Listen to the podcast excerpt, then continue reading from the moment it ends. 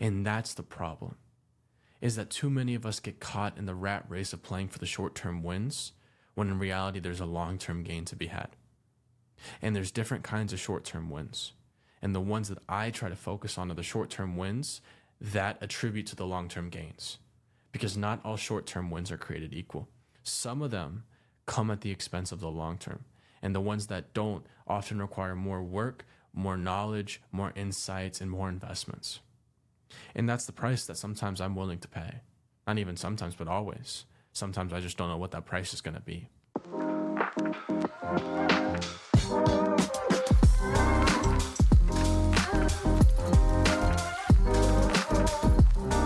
You're listening to The Isaac Velez Show, a podcast that inspires high performers to reach new heights and be better than their best. My name is Isaac, and I'm best known for my performance coaching, elevating elite athletes and entrepreneurs to unlock their full potential. On this podcast, I sit down and share vulnerable stories on my journey, lessons that I've learned, and I bring on high performers as guests to unlock new insights and share authentic conversations about what winning really looks like. Let's dive into today's episode. Welcome, everyone, to today's episode on the Isaac Velez Show. Today, we're going to be talking about the downfall of always being transactional. Unfortunately, many of us in situations where we're networking, we're meeting new people, we're connecting, sometimes it's a bit of a transaction number for number, name for name, favor for a favor. And in the business world, we see this a lot the chits and the chats and the IOU ones. Now, the first time I was exposed to this was maybe when I was 15. And I was I went to a conference with my parents. Uh, my mom was part of this group and I was at this conference and I was seeing people interact at this hotel. And I was seeing all these people dressed in suits and they were saying they would do one thing for another because I was hearing the conversations and it had nothing to do with what the families were doing or what the people actually cared about doing. It was a little bit of small talk. Oh, how's the family? How's this? How that?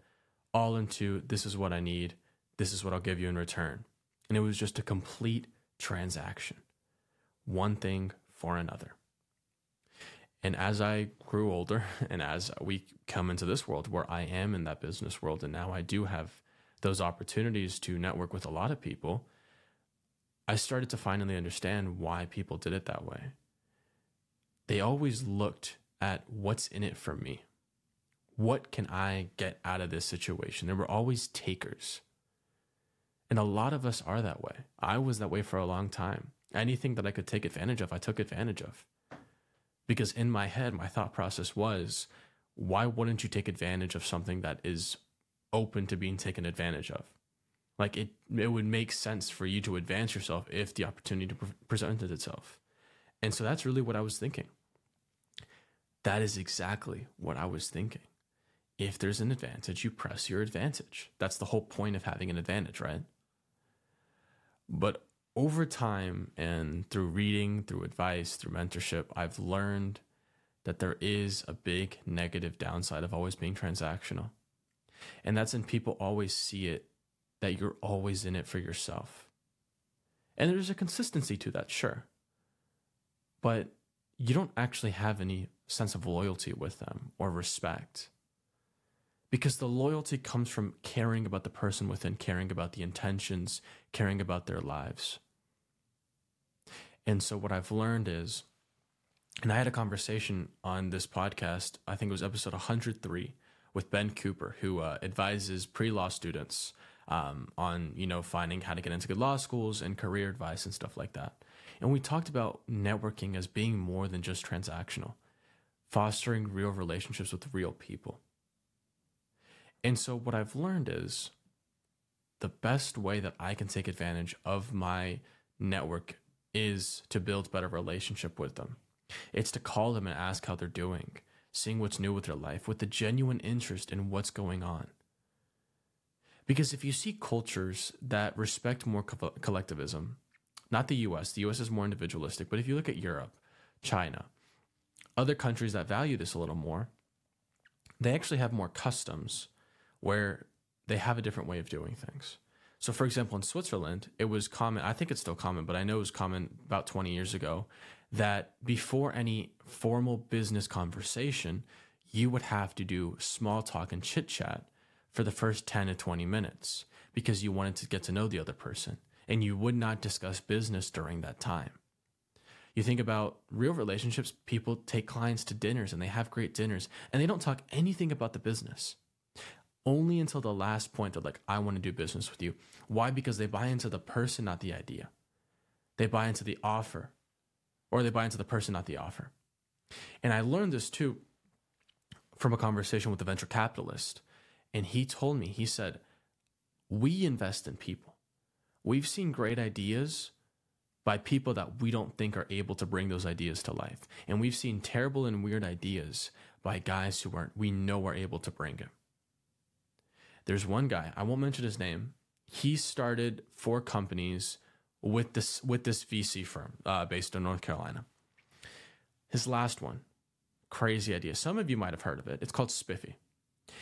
It's basically a car wash that comes to you. This really had not been done in concept well. No one's executed this well. He comes to the VCs with this idea. They think he's crazy, but he's also had eight or not three, sorry. He's had three successful launches, each spanning across millions to tens to hundreds of millions across each of his exits of those launches. So this guy comes with a crazy idea, but this these guys know that they don't know how he's going to do it, but he's going to make it work. And that was about maybe three, four years ago, and this company has sizably grown to this day, not just doing car washes, but also auto repairs at your house, at your office. He figured out how to make it work. He's even franchising the model now. People invest into people, not their ideas, not their offers, not how good they're at sales or marketing, but at people.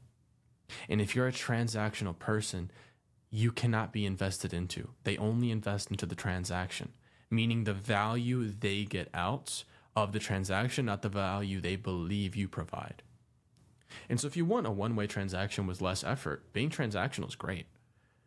You make a deal, you leave, never think about it again. Both of you have value taken, done.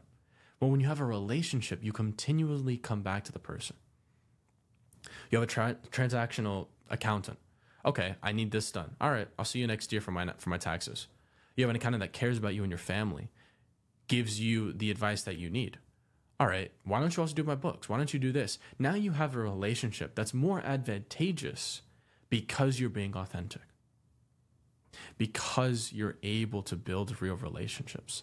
And so the downfall of being transactional is you sacrifice the long term gain for the short term win. And that's the problem. Is that too many of us get caught in the rat race of playing for the short term wins when in reality there's a long term gain to be had. And there's different kinds of short term wins. And the ones that I try to focus on are the short term wins that attribute to the long term gains. Because not all short term wins are created equal. Some of them come at the expense of the long term. And the ones that don't often require more work, more knowledge, more insights, and more investments. And that's the price that sometimes I'm willing to pay.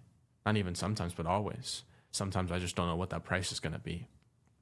And so that's the thing that I always think about when I go into these conversations. How can I serve this person in this moment? I've mentioned it probably two episodes ago, but Unreasonable Hospitality is a fantastic book that I absolutely recommend everybody read. By uh, I don't know if he still works, but at, from Eleven Madison Park, he was one of the top people at that place, at this restaurant in New York City. And he talks about flipping the corporate paradigm or the corporate structure on its head. And so instead of the pyramid where you have the you know the the C, the C-suite and the executives and the management and then the people, you put the C-suite at the bottom and they serve the employees. You serve your people. And it was all about doing these crazy things to take care of your people and your customers. And it's funny because whenever I thought about this book, when I was recommended by a friend, I thought about, I think it's from JFK, what he talked about ask not what your country can do for you, but what you can do for your country. It's the same way with conversations. I try to go into conversations and say, what can I do for this person? And the problem isn't asking the question. The first problem for me was, well, how do I genuinely want to provide from them without having my own agenda interfere?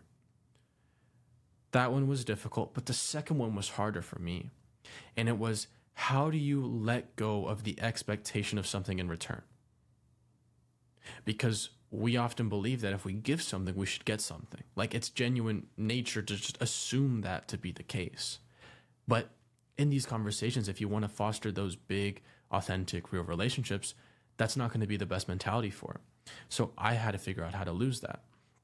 And so the framework I developed was firstly, I know that for me to fully, I have very good memory, but only if I care enough about something.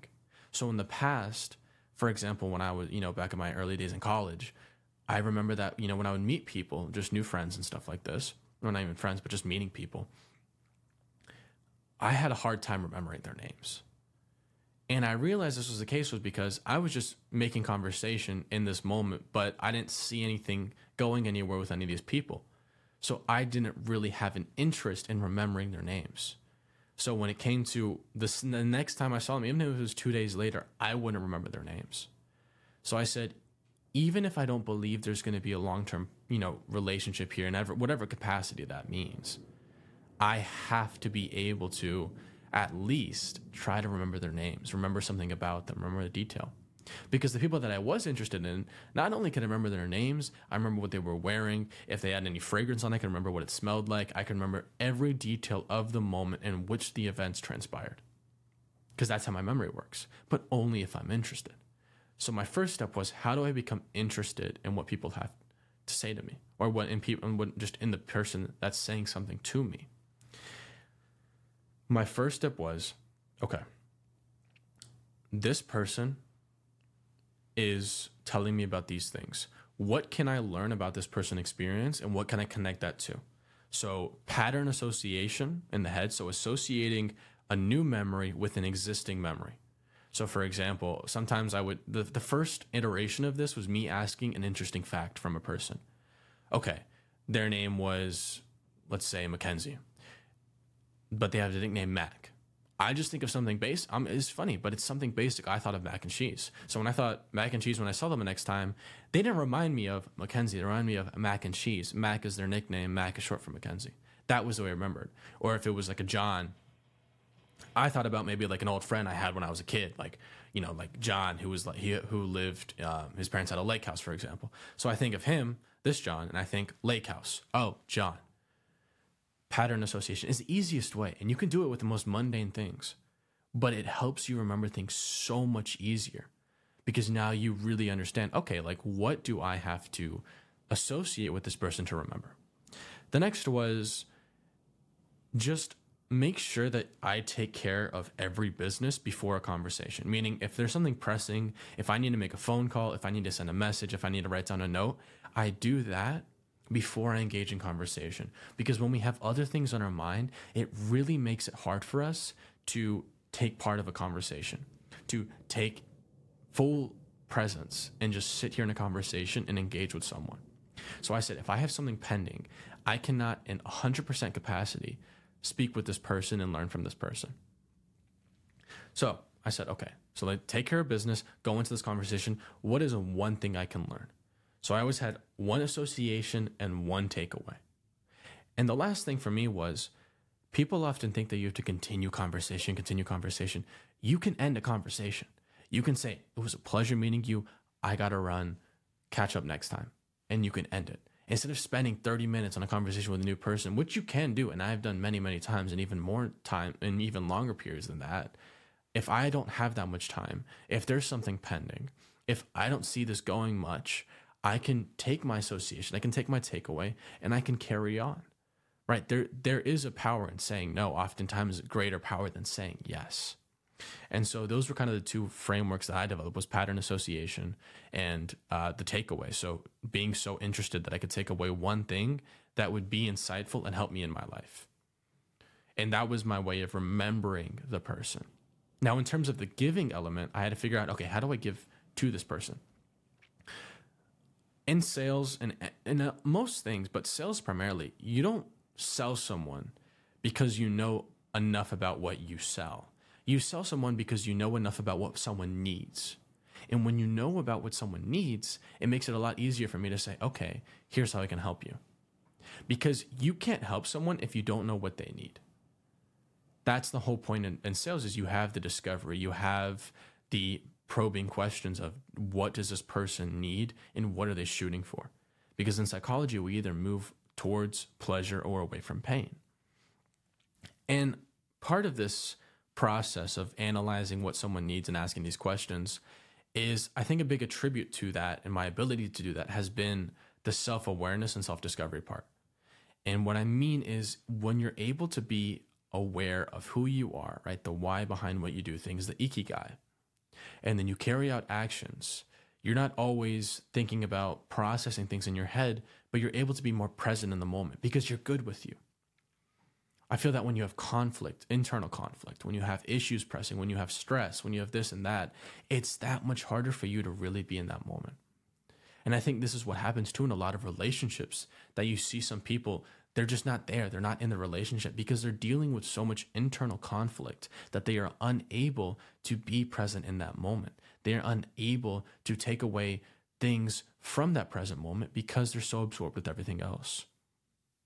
And so I learned this the hard way because sometimes I would be so caught up in the future thinking about what do I have to do next? How can I improve to the next level? What do I have to do to take my business to the next level? That I was taken away from my relationships with my family, with my partner, with my friends. And I wasn't even dedicating that much time to seeing these people. Yet, even in those small instances, I was still not fully present because I was so worried about the future. And it took conversations with them to realize, like, hey, you're just not there when we're together.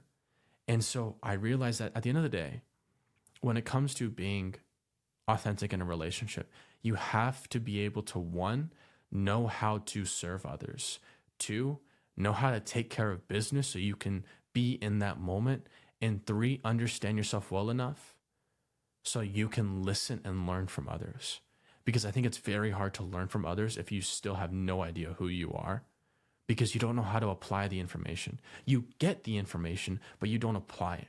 That's why parents tell their kids. That's why my parents told me, you'll get it when you're older. You don't get it because you're going to get more information. You'll get it because you'll get the information that allows you to understand the information that you've already received. A lot of the lessons that I learned didn't start to come in play until I Im- improved until I went under personal development because then everything made sense. And that's the power of one more sometimes. And that's sometimes the downfall of being transactional. Sometimes you miss that one person, that one person that if you were connected to, your whole life could change. Think about it like in dating. Your parents or your family says, "Oh, that's not the one." Every time you know you you're in a new relationship where it's a new partner, they're right fifty times. So their odds are overwhelmingly in their favor, but they only have to be wrong once for you to find the partner that you marry. They only have to be wrong once for you to find the business partner that helps you start a business that, that becomes a unicorn. They only have to be wrong once. They can be right 99% of times, but it's the 1%, it's the overwhelming win that completely takes away what they're doing. And that is why, at the end of the day, optimist can rule the world and control the future over cynicists and pessimists. Because they're right all the time and they're winning all in the short term, but they lose the long term win because they're wrong that one time that really matters. And optimists are wrong 99% of the time, and everyone laughs and tells them I was right until the optimists win, and then they're sticking they're stuck there asking, How did you do it? How did you become an overnight success when the overnight success was five years of hard work? And that's oftentimes what I think. My growth has never been linear. And comparatively to where I want to go, it's not even close. But I know that the work and the consistency of improving allows me to create the opportunities for that kind of growth. And also, the intentions and the why behind the things that I do here are completely much greater than anything related to growth or size and anything of that matter. And so that's kind of the questions to be asking yourself is what is the why and the intentions behind the conversations you have? And when you understand those to be good and bigger than just getting something out of a conversation, it makes it a lot easier for us to have real and authentic conversations and relationships rather than just being transactional. That concludes today's episode. Veni, Vidi, Vici. I came, I saw, I conquered.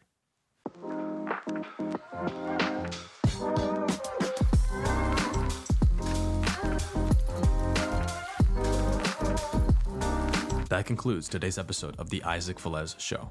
If you gained any value from today, we'd be grateful if you share the episode and leave a review on Apple Podcast or Spotify. If you were looking to get more involved with us, visit our website www.isaacantoniovelez.com and follow us on Instagram for daily content. See you in the next episode.